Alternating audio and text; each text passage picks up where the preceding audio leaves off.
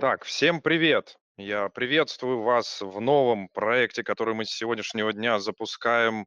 Он называется Прожектор Рейтинг Тейлинг. Меня зовут Алексей Соловьев. А, С этого дня мы делаем а, еженедельные подкасты, в которых команда из четырех постоянных экспертов и приглашенных гостей будет обсуждать самые актуальные темы и новости из алкогольной сферы. А, Как вы знаете, сегодня мы будем обсуждать профессию сомелье и все, что с этим связано. Подкаст будет выходить в двух форматах. Прямые эфиры в нашем телеграм-канале по средам в 11. В записи эфиров она будет чуть позже для наших слушателей, кто не успеет ее прослушать в прямом эфире. И давайте я представлю участников этого подкаста. Это постоянные участники, это эксперты, это Евгений Шамов, это Владислав Маркин – и Сергей Подпорин. И, честно, мы хотим посмотреть на этот мир с разных сторон, поэтому мы взяли только молодых, только харизматичных ребят из разных направлений винной сферы. Ребята, привет, вы меня слышите? Привет, привет. Да, привет, привет. Так, все, все, отлично, отлично. А, ну и у меня сразу первый вопрос. Я его хочу адресовать к Владу Маркину.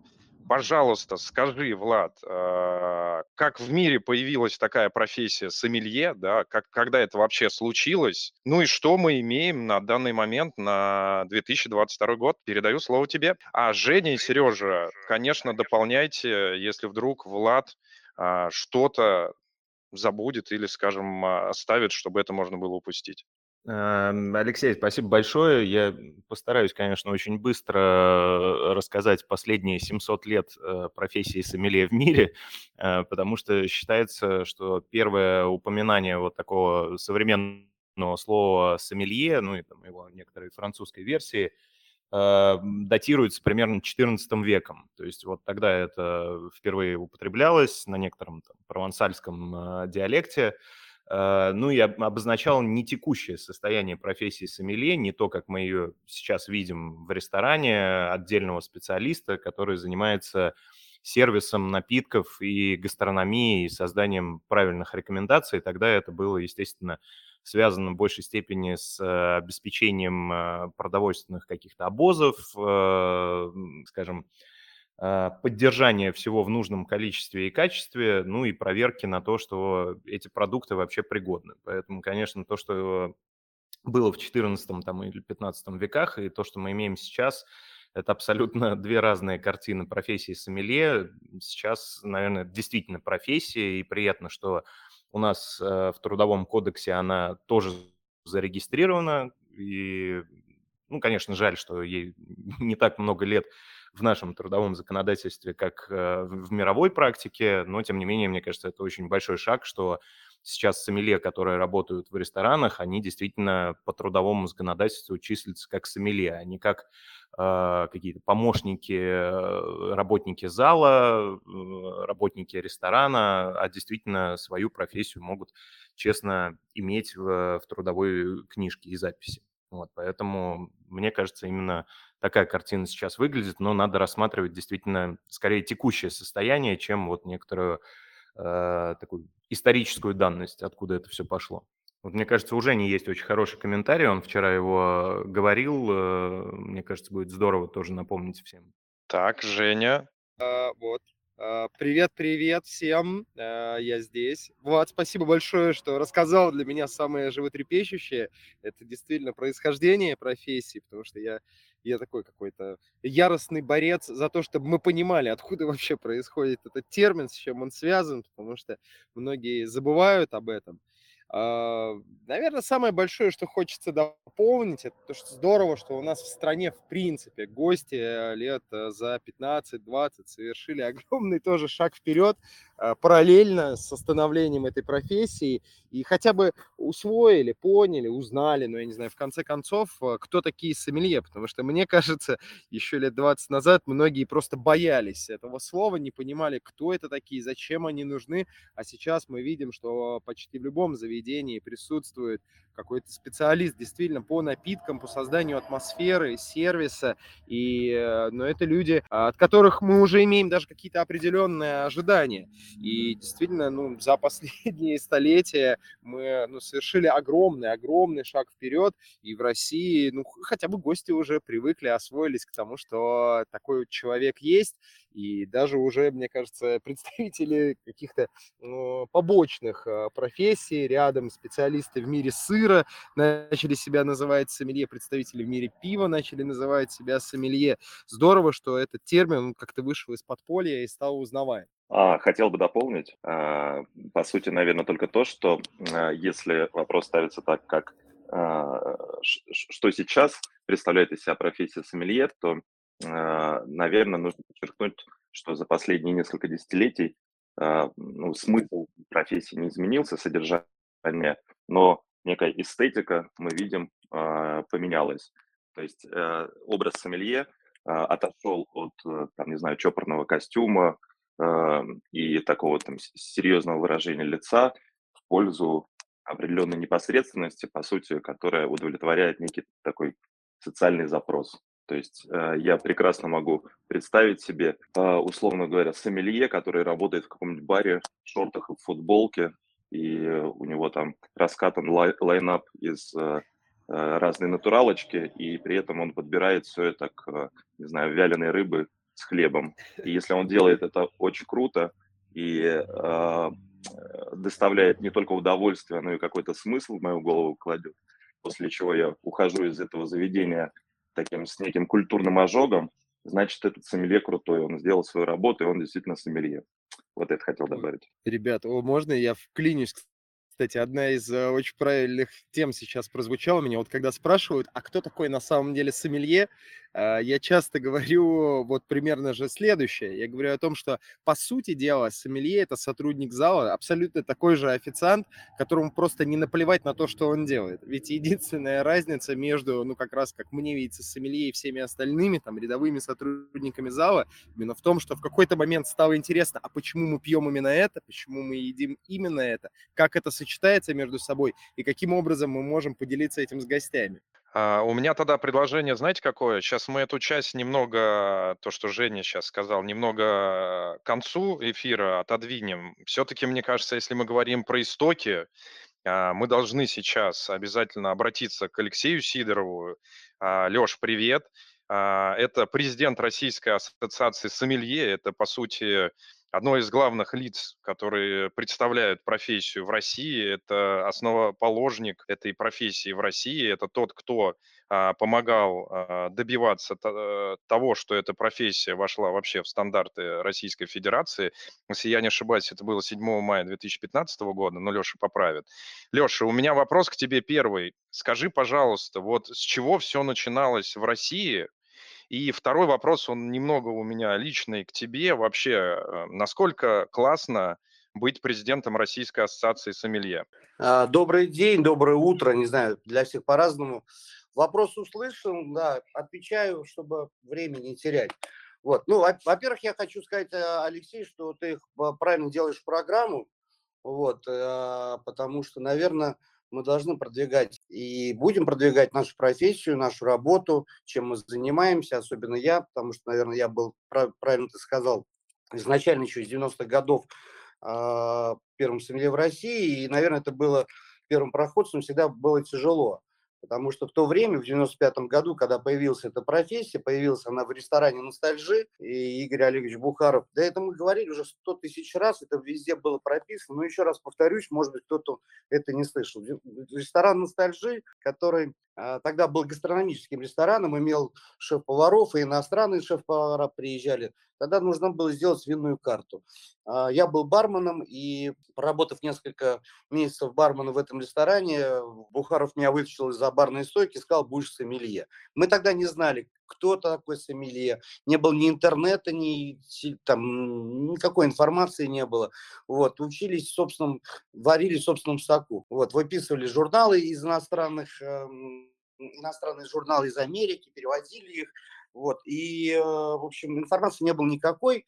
Но потихонечку начали открываться винные курсы, приезжали винные специалисты, рассказывали, что такое э, винная карта, что такое вино, что такое гастрономические сочетания и так далее. Потихонечку все это начиналось э, в течение пяти лет. все, все становилось на свои места. Потом мы уже начали ездить как молодые специалисты в Европу, учиться у них, смотреть на их винные карты, ходить по ресторанам, посещать винодельни, знакомиться с виноделами. Таким образом, вот так все начиналось. Вот если вопрос был, с чего все начиналось, именно вот так вот в 90-х годах, как и многие другие новые профессии начинались. В том числе и бармены тоже тогда профессия, которая была в 90-х годах только начиналась, потому что до 90-х годов барменов не было. Это были буфетчики, еще кто-то. И точно так же начинались конкурсы э, барменские, конкурсы сомелье.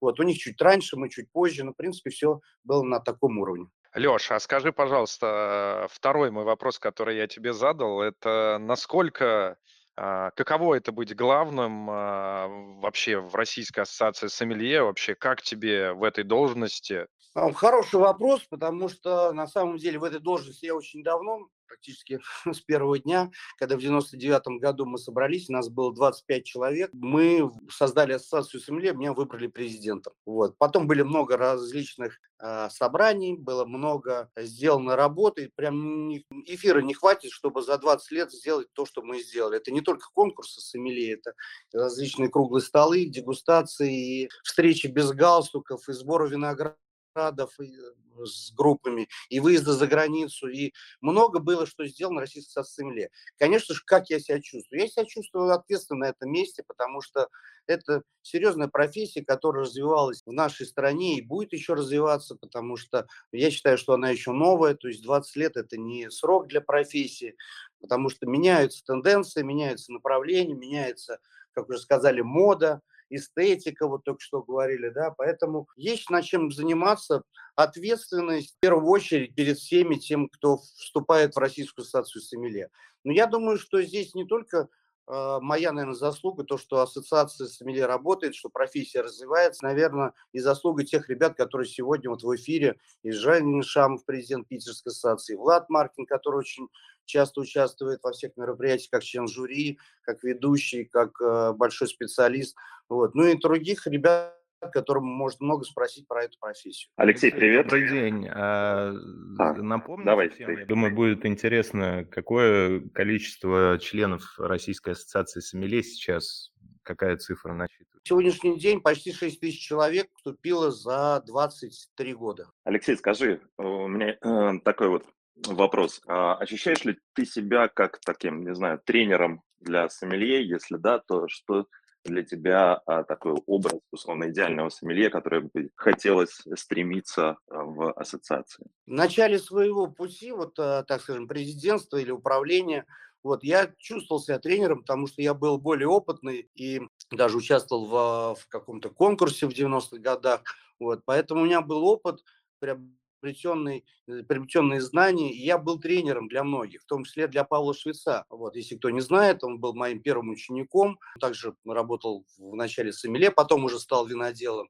И многие, кто а, побеждал конкурсы, Елиану Григорьеву, ну и так далее, я даже не буду сейчас перечислять, они были моими учениками, они работали вместе со мной, поэтому, может быть, даже как тренер я состоялся. Но прошло время, и я свою тренерскую работу передал другим ребятам, которые уже подросли, которые стали сами уже тренерами, в том числе как Влад Маркин, например. Вот. И сейчас я больше себя ассоциирую с организатором, с человеком, который открывает филиалы в, в России для того, чтобы в этих городах продвигалась профессия, чтобы были конкурсы. Какие-то конкурсы мы закрываем, как вы знаете, в этом году женских конкурсов больше не стало. Какие-то конкурсы появляются, конкурсы молодых специалистов, например, Вайнстарт или новый проект тренды года. Поэтому это не только конкурсы. К сожалению, сейчас такая ситуация в нашем мире, что мы думаем о том, что будет дальше вообще с, с нашей жизнью. И уже не говоря там с нашей профессией. Поэтому больше хочется задуматься о том, э, что профессия Э, как будет дальше развиваться. А то, что я был тренером, как я себя чувствовал в этом, да, отлично. Я воспитал много хороших сомелье, мне есть чем гордиться. За это получил большое количество дипломов разных ассоциаций, командыри и так далее. А, Леша, большое спасибо тебе за включение в этот эфир, за то, что ты нас поддерживаешь. В общем, а, и с, обратной стороны, опять же скажу, мы всегда рады поддержать тебя. Ты уже упомянул одного прекрасного человека, который тоже в эфире с самого начала. Это Павел Швец. Павел, привет. А, Алексей сказал, то, что ты как раз-таки, мы это все прекрасно знаем, являешься первым победителем конкурса «Сомелье» в далеком 2000 году. Сейчас мы все знаем прекрасно тебя как основателя УПА Вайнери. Этот эфир как раз-таки говорит об эволюции профессии сомелье, и ты, как никто, можешь э, показать этот путь. Расскажи, пожалуйста, как этот путь, вот, начиная с того, о чем сказал Алексей, с этих тренировок, а, до текущего момента для тебя изменился, и какие основные моменты ты можешь выделить как совет для будущих сомелье? Дорогие друзья, спасибо за приглашение. Вот, э, спасибо Алексей да, э, Сидоров за помощь и поддержку да, в начале, да, за тренировки и так далее. Вот, но э, я хочу сказать следующее, что, на мой взгляд, вот когда меня спрашивают о том, что такое сомелье, э, я отвечаю совершенно ну, как бы другое, чем то, что я услышал сегодня уже от вас. То есть, на мой взгляд, э, все-таки э, сомелье отвечает за продажу всего, кроме еды в ресторане. И вот когда э, снимается месячный отчет, оказывается, что, например, на напитках было заработано 60%, а на еде 40%. 50% э, выручки да, сделал один человек, а остальные 40 целая команда поваров с залом, печами, с э, вытяжкой выше тонкого здания, с закупкой продуктов и так далее. Там реальное производство. А, то есть по факту сомелье – это тот человек, который э, предпринимателю, ресторатору да, приносит хорошие деньги. То есть такая птичка, которая несет золотые яйца. И вот хороший сомелье как раз, а, он должен в себе иметь э, как бы две два навыка разрабатывать. Один навык – это как раз понимать каким образом сформировать винную карту, какие вина купить. Если, например, человек приходит в ресторан и видит, что э, в ресторане продается вино, которое он вчера видел в супермаркете за 1000 рублей, в ресторане оно стоит 5, то у человека это возникает вопрос. Да? И как раз ты мне должен быть авторитетом, чтобы э, иметь возможность пригласить, предложить гостю э, какие-то более редкие, да, но более недооцененные вина, да, чтобы гость, выпив вина, э, получил вино лучше, чем он ожидал, а заплатил меньше, чем он ожидал. И для этого нужно уметь иметь и авторитет, да, и некую энергию внутреннюю для того, чтобы иметь возможность гостям подобные вещи предлагать. А для этого нужно прекрасно разбираться в вине, для этого прекрасно нужно разбираться в рынке, для этого также нужно разбираться в финансах, о том, как с кем договориться, где эти вина взять, как не, не перетарить склад, как принять вино, как его хранить, как его сделать наценку и как обеспечить ресторатору нормальную прибыль. То есть сомелье – это по факту человек, э, вот э, то, что вне зала происходит, человек, который умеет управлять финансами, умеет зарабатывать деньги и приносит реальные деньги ресторатору. И, конечно, вторая ипостасия сомелье – это когда он уже приходит 6 часов, и он вот из такого, значит, бухгалтера с таким очень точным, дотошным видением того, как он организовал, подготовил свою работу в зале, он снимает маску, одевает совершенно другую, такого, знаете, артиста, веселого, жизнерадостного, очень интеллектуального человека, который может поддержать беседу, поговорить о чем угодно, да, и который искренне убирается в вине, который искренне готов учить людей и показывать свои знания, делиться своими знаниями, не желая ничего взамен. И хочу сказать, что очень редко в одном человеке сочетаются два качества. Он либо чрезмерно занят бумагой, магами и такой очень дотошный, либо он слишком артистичный, э, слишком э, такой безалаберный и безответственный. вот. И вот хороший сомелье, тут вы сочетаете два качества. Именно эти сомелье добиваются очень быстро хороших результатов, именно эти сомелье э, сразу начинают курировать уже сразу несколько ресторанов, именно эти сомелье становятся звездами и долго остаются в профессии. То есть, на мой взгляд, сомелье это не только разбирающийся человек в зале, а еще вот та вот бэк такой офис, да, то есть такая невидимая для гостя работа, которая по факту является очень сложной, очень непростой. И хочу сказать, что этой работе практически ни в каких школах сомельета и не учат. Да, я считаю, что в школах сомелье нужно обязательно особое внимание уделять вот этому умению управлять финансами и зарабатывать деньги на вине. Где что купить, да, где дешевле купить, как правильно сделать наценку, чтобы гость был доволен. И это, наверное, самое сложное и самое главное. Также Я хочу сказать, что благодаря жизни, то, что проработал столько лет сомелье, потому что, опять же, именно у сомелье есть вот эта уникальная возможность пробовать много разного вина, потому что открывая бутылку вина, э, хороший сомелье наливает себе попробовать, да, неиспорченное вино, ли э, и несет этот бокал э, из зала на специальную полочку, еще в течение целого вечера возвращается к этой полочке, на которой скапливаются 15, 20, там 30 бокалов. Он делает записи, он анализирует свои впечатления от этого же вина, которое получал ранее, и он имеет огромный, э, огромную возможность да, дегустировать много вина и улучшать, увеличивать свою дегустационную память. Это и есть знание и понимание вина. И именно эти знания, которые я приобрел еще, когда работал в сомелье, мне очень помогают сейчас в виноделии. Я прекрасно понимаю, да, что я хочу сделать, как я хочу сделать свое вино, чтобы оно имело определенный потенциал, определенную стилистику.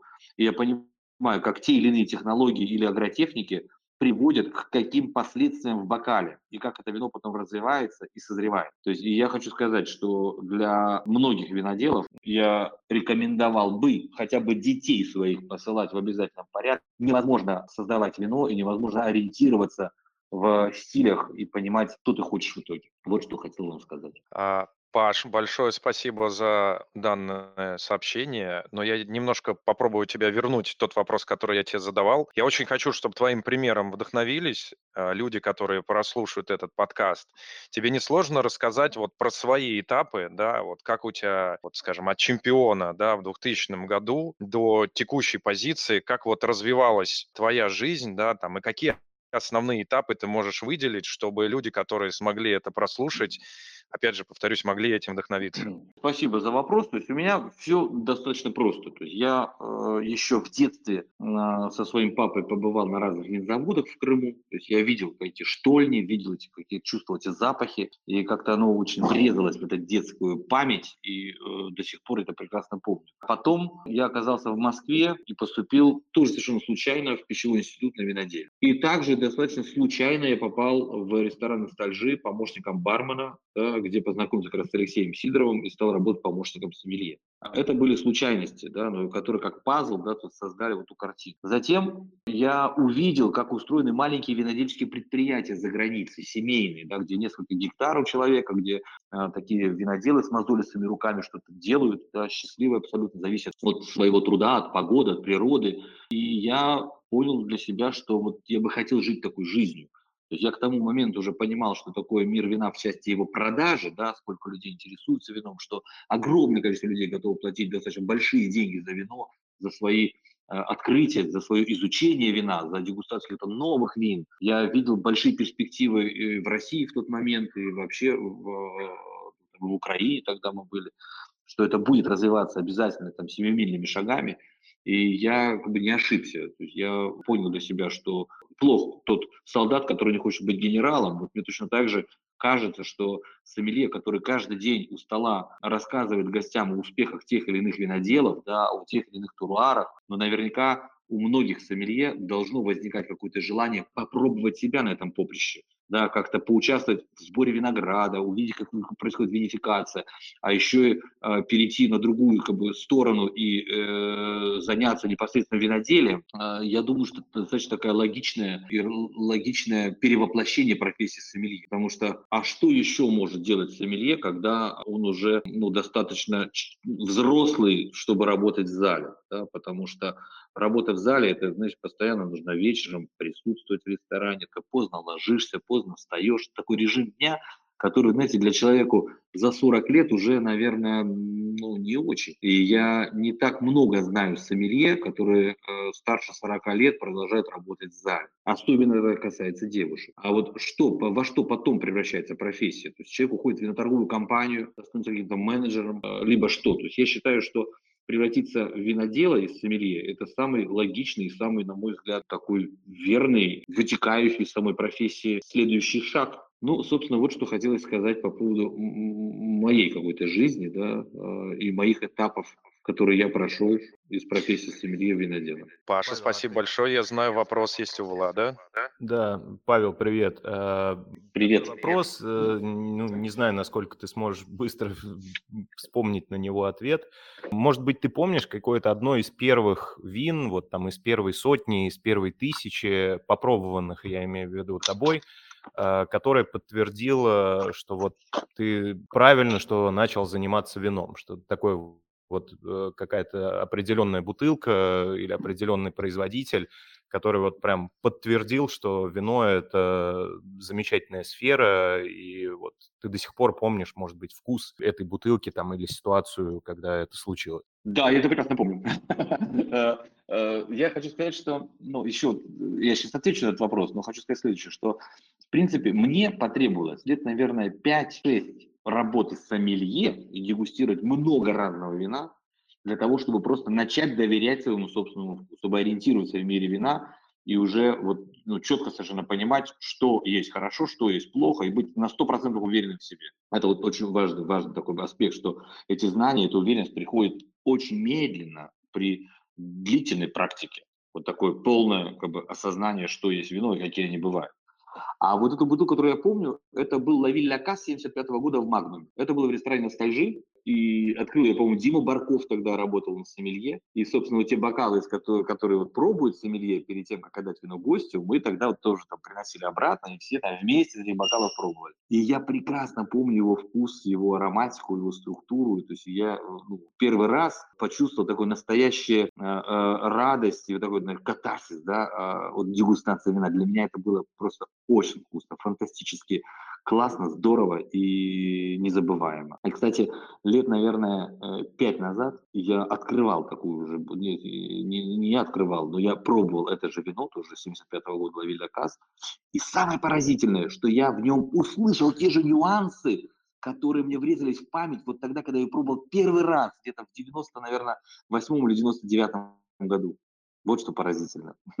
А, Павел, привет. Скажи, пожалуйста, а вот когда ты работал в сомелье, очевидно, что для тебя было важно в том числе и сочетание с едой, и э, того или иного напитка, вина и так далее. Вот интересен опыт, когда ты уже стал виноделом. А смотришь ли ты на свои вина как на как бы отдельное, э, отдельную субстанцию, либо ты их периодически мыслишь именно в сочетании с едой? У меня происходит следующим образом. Конечно, когда я нахожусь вне дома, да, где-то в ресторане, да, где-то в поездке, я э, ну, практически никогда не заказываю свое вино. Да, я хочу пробовать всегда что-то новое, что-то как бы открывать для всяких других граней. И там для меня важно да, сочетание и так далее. Если же я нахожусь дома, то и у меня есть много разного вина, в принципе, не только свое вино.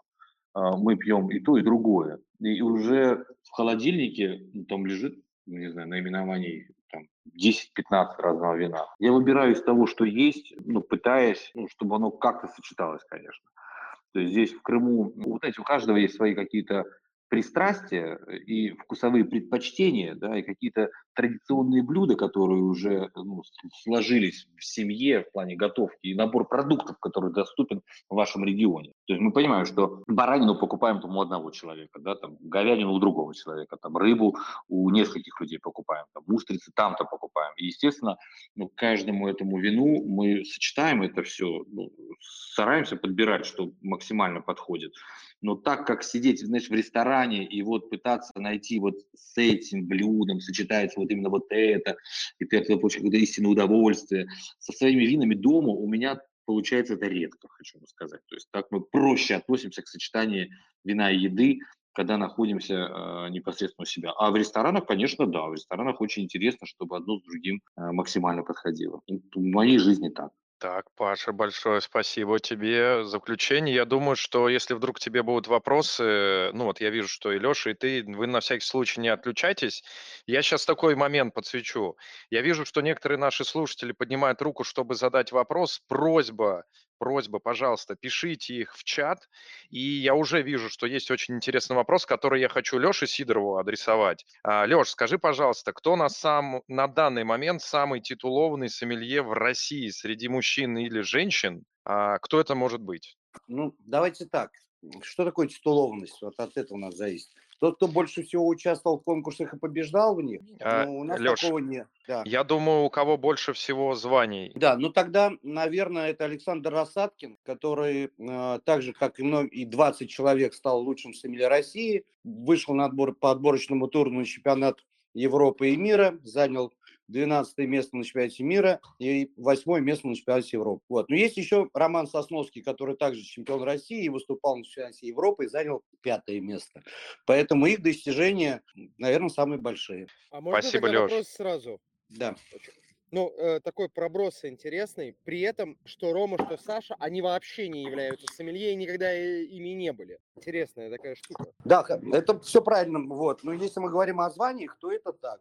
Вот. Если мы говорим о, по, по- по- профессии, то Александр учит сомелье, который выступает на конкурсах, глава технического ком- комитета, и это ничего не значит.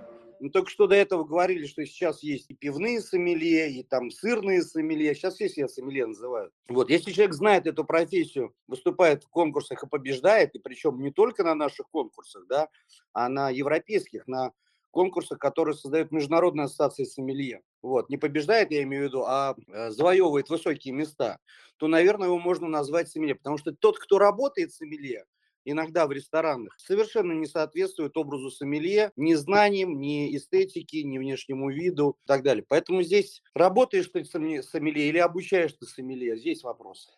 Леша, спасибо. У меня вопрос как раз э, к Жене Шамову. Эту хорошую мысль уже и Паша пробросил, и Леша Сидоров сказал. Жень, вот как ты считаешь вообще, вот какой возраст эволюции профессии сомелье, да? Кто из нас уже, ну так, навскидку можно сказать, уже не является сомелье на 100 процентов и перешел в смежные области, какие-то области. И тоже, нормально ли это ход в профессии? И в- это именно в России или это во всем мире так?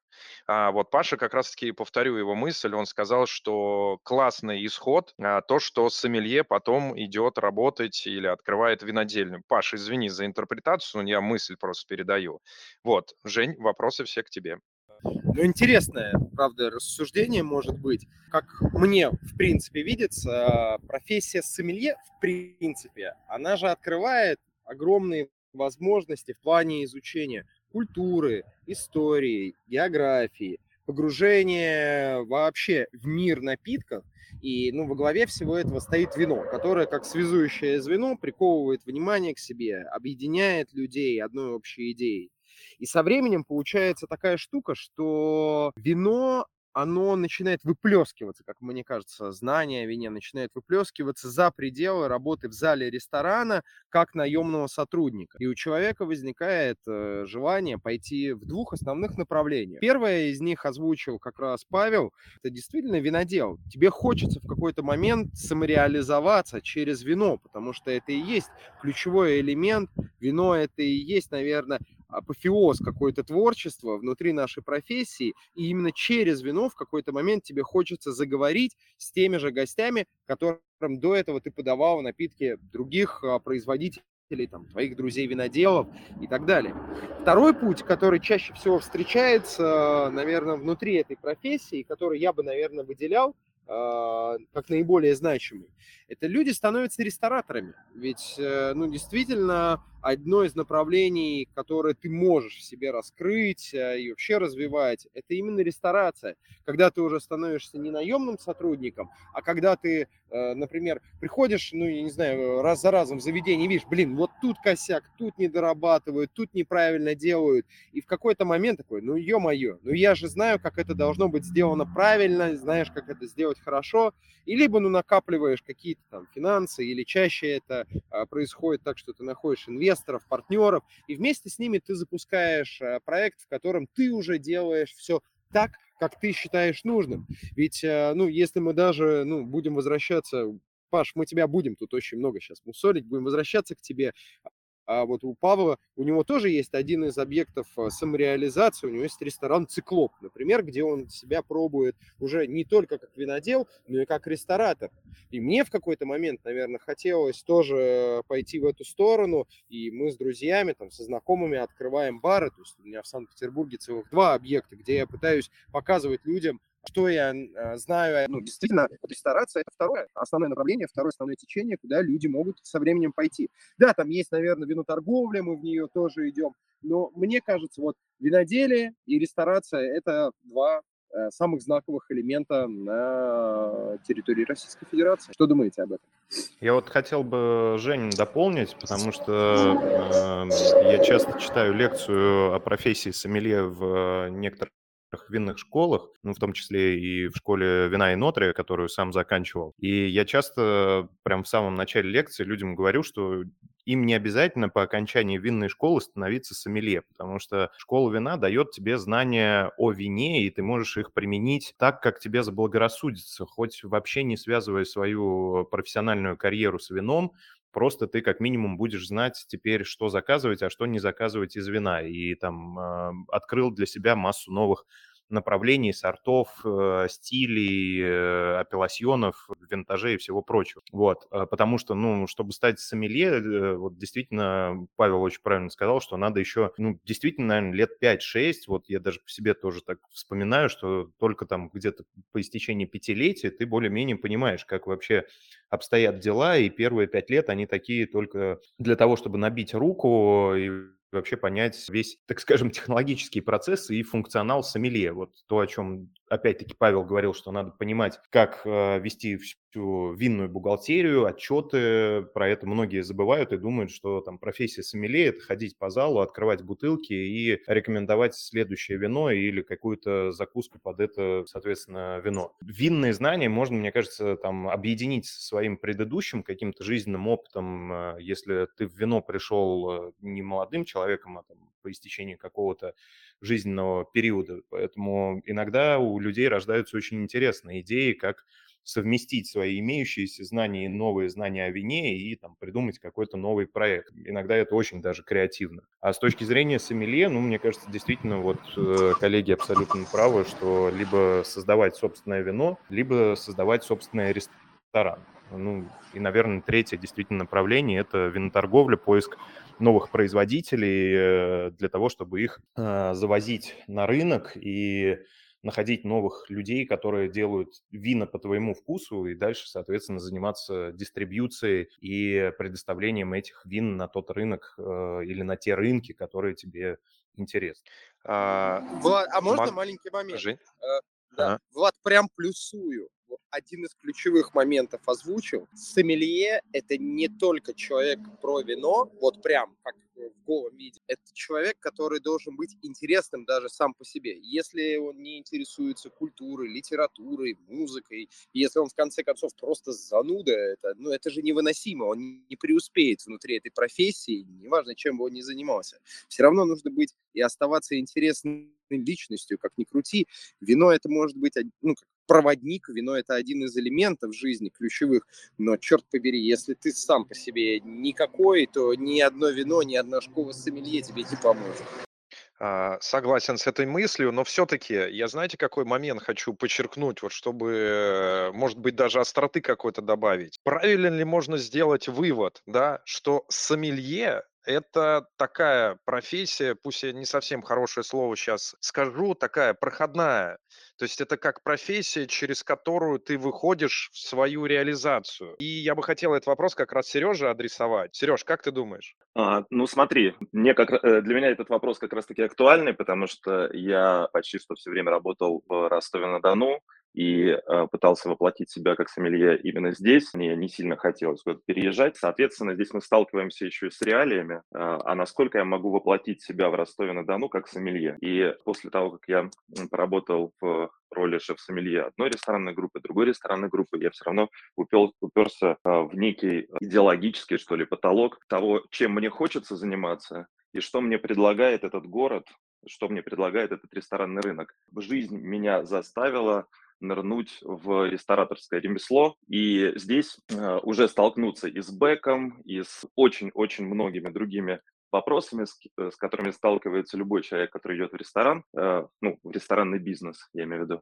По сути, воплощать себя как сомелье мне стало гораздо тяжелее, поэтому я решил уже э, больше сконцентрироваться на том, что давать возможность ребятам, которые работают у нас, который работает в этом городе, реализоваться в этой профессии. Соответственно, у меня получилось, что да, для меня это была промежуточная профессия, хотя я сейчас себя считаю все еще сомелье, очень радуюсь, когда у меня находится время поработать в зале, пообщаться побольше с гостями, провести дегустации и так далее. Но здесь я просто подчеркну, что, наверное, нужно еще делать какой-то такой вот срез, делать ссылку на то место, где ты живешь, потому что сама, себе, э, сама по себе профессия сомелье никому ничего не должна. Мы должны понимать, в каких мы реалиях, и уже воплощать себя а, в рамках этих реалий. Я бы дополнил, э, дополнил немножко Сергею. Вот он, он сказал все-таки про региональное а, направление. Мне кажется, что ну, вообще в целом не бывает каких-то плохих профессий, бывает ну, неподходящая тебе в определенный период жизни.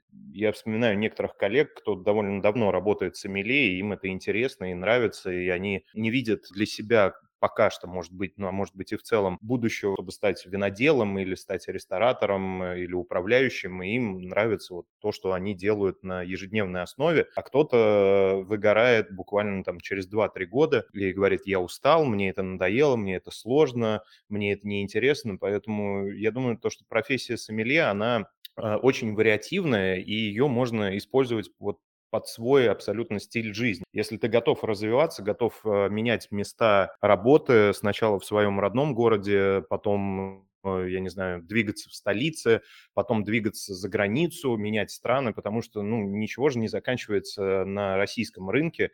Всегда можно отправиться в Европу, в Америку. Ну, надо, конечно, постараться, чтобы сделать это все э, легально и, соответственно, чтобы все было хорошо. А, но на российском рынке или там на московском рынке профессия сомелье не заканчивается. Всегда можно двинуться дальше и добиться успехов уже на международной арене, стать э, лучшим сомелье в Европе, потом лучшим сомелье в мире, ну и вообще делать это неоднократно. Поэтому всегда нужно помнить о том, что рынок, он мировой, и, э, может быть, когда-то вообще виноградники на Марсе появятся, и туда можно будет полететь. Актуально как никогда. У нас это самый актуальный канал о вине. А, хорошо, если дальше говорить об эволюции, у меня такой вопрос, Жень, как раз к тебе. Смотри, если сейчас рассматривать, да, что многие винные блогеры, продавцы алкогольных отделов, да даже больше, если мы берем какие-то торговые сети, они ставят вот э, электронного сомелье, да, то это слово, по моему мнению, немножко расплывается. А, я слышал, что некоторые как раз-таки из участников уже говорили этот момент, и я его, кстати, поддерживаю и разделяю, что все же сомелье – это человек, который должен работать а, в зале ресторана, пусть какую-то часть своего времени, но он должен работать и никак не менять свою деятельность. Так вот, Жень, как ты считаешь, вот насколько корректно к скажем, новым профессиям, которые эволюционируют из-за времени, из-за цифровизации и так далее, можно применять слово «сомелье». Ну, я выскажу исключительно субъективное мнение. Я засранец, который, э, ну, как-то, наверное, с одной стороны борется за то, чтобы сомелье называли действительно тех людей, которые работают конкретно в зале ресторана. Но в то же время мне кажется, что глупо с этим бороться, и, наверное, само понятие сомелье уже можно воспринимать как э, проводника в мир вина, в мир культуры вокруг вина, в мир э, гастрономии, ресторации в глобальном смысле. Но важно для меня, чтобы этот человек, э, знаете, оставался голодным в какой-то степени, чтобы он оставался живым, гибким, чтобы он не занимал позицию, в которой я что-то там узнал о вине, я вот сейчас вам объясню а чтобы он всегда находился в поиске, в развитии, и чтобы он находился в динамике, чтобы он был живым. Неважно, он идет он в ресторацию, в виноделие. Влад вот говорил о том, что, может быть, просто профессионально рос над собой и стремился к тому, чтобы двинуться в Европу или выиграть какие-то соревнования. Чтобы он был не роботом, как раз-таки, бездушной какой-то машиной, которая вино почему-то определяет по набору параметров, а чтобы он оставался энергичным, живым, ярким персонажем, который, самое это главное, наверное, умел находить мостик, умел э, быть буфером между виноделом и конечным потребителем, чтобы он умел слышать и слушать гостя, чтобы он умел слышать и слушать ресторатора, чтобы он умел ему помочь заработать денег, если мы говорим о том, о чем говорю, Паша, там, он экономику умел просчитывать, чтобы он оставался, черт побери, все-таки человеком, а не роботом. Так что я готов простить любому кависту, преподавателю школы сомелье или даже, не побоюсь этого, черт побери, слова, винному блогеру, которые иногда там через неделю уже убеждены, что они знают все о вине, если этот человек горит, если он а, действительно продвигает эту культуру, если он помогает всем нам популяризовать, развить эту культуру, я ему прощу все это. Пускай он называет себя сомелье, хрен ты с ним. Вот а здесь можно, хотел... я, можно я дополню да. прям два слова? Вот, в принципе, я тоже с, с Евгением согласен, пусть себя так называет, но у каждой профессии есть свое название. Винодел – это винодел, ресторатор – это ресторатор, преподаватель школ винных, пожалуйста, менеджер компании, бизнесмен, коммерсант винный, пожалуйста, организатор мероприятий тоже не сомелье. Гид, который занимается винным туризмом, он тоже не сомелье, но он гид, э, да. Винный блогер, кавист, куча профессий. Почему надо называть себя сомелье? Вот. Хотят, пусть называют. Вот. Я считаю, что, мне кажется, на этом нужно вопрос закрыть, потому что много других интересных тем. А, Леш, я как раз-таки к тебе и хочу следующий вопрос адресовать. Он э, задан одним из наших зрителей, слушателей, извините. Вот. И ты как никто сможешь классно на него ответить, у тебя есть прекрасный пример. Вопрос следующий. Влияет ли семья на выбор профессии сомелье?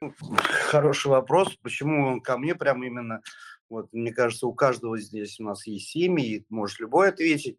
Вот. Но я считаю, что моя семья, которая вместе со мной прошла путь от э, сомелье, э, работающего в ресторане ностальжи, заканчивая уже вот сейчас, ну, хотя путь не заканчивается, можно сказать, в самом разгаре.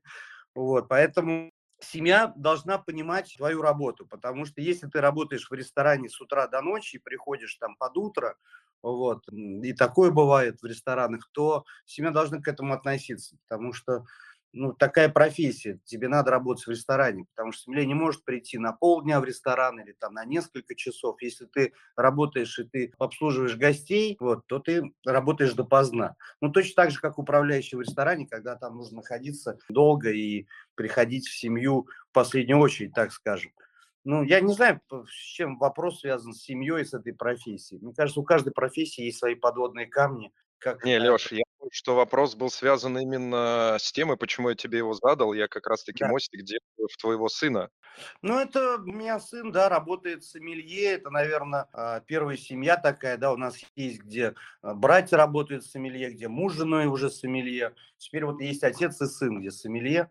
Вот, и я не знаю, хорошо это или плохо, вот. вот второй сын учится на управленца. И я считаю, что это для меня более правильно, чтобы человек сделал карьеру в управлении, чем в карьеру в сомелье. Потому что виноделом он станет не хочет, он не хочет уезжать. Сомелье, вот как мы говорили, до какого-то времени можно поработать в ресторане, но дальше надо как-то решать, либо быть ресторатором, либо куда-то уходить в бизнес, либо еще что-то. Потому что сомелье – это работа, скажем так, для молодого возраста. То есть ты не будешь в 50-60 работать в сомелье, получать небольшие относительные деньги. Вот, соответственно, нужно что-то менять. Вот, поэтому я рад, что сын работает, вот, что у него все получается, что он участвует в конкурсах. Вот, но каждый выбирает себе сам свою дорогу и здесь я ему точно не был подсказчиком. Наверное, это просто он на меня посмотрел и сделал такой же выбор. Леша, спасибо большое. Влад, у меня вопрос к тебе. Это тоже а, вопрос а, от э, нашего слушателя. Есть ли существенное отличие в работе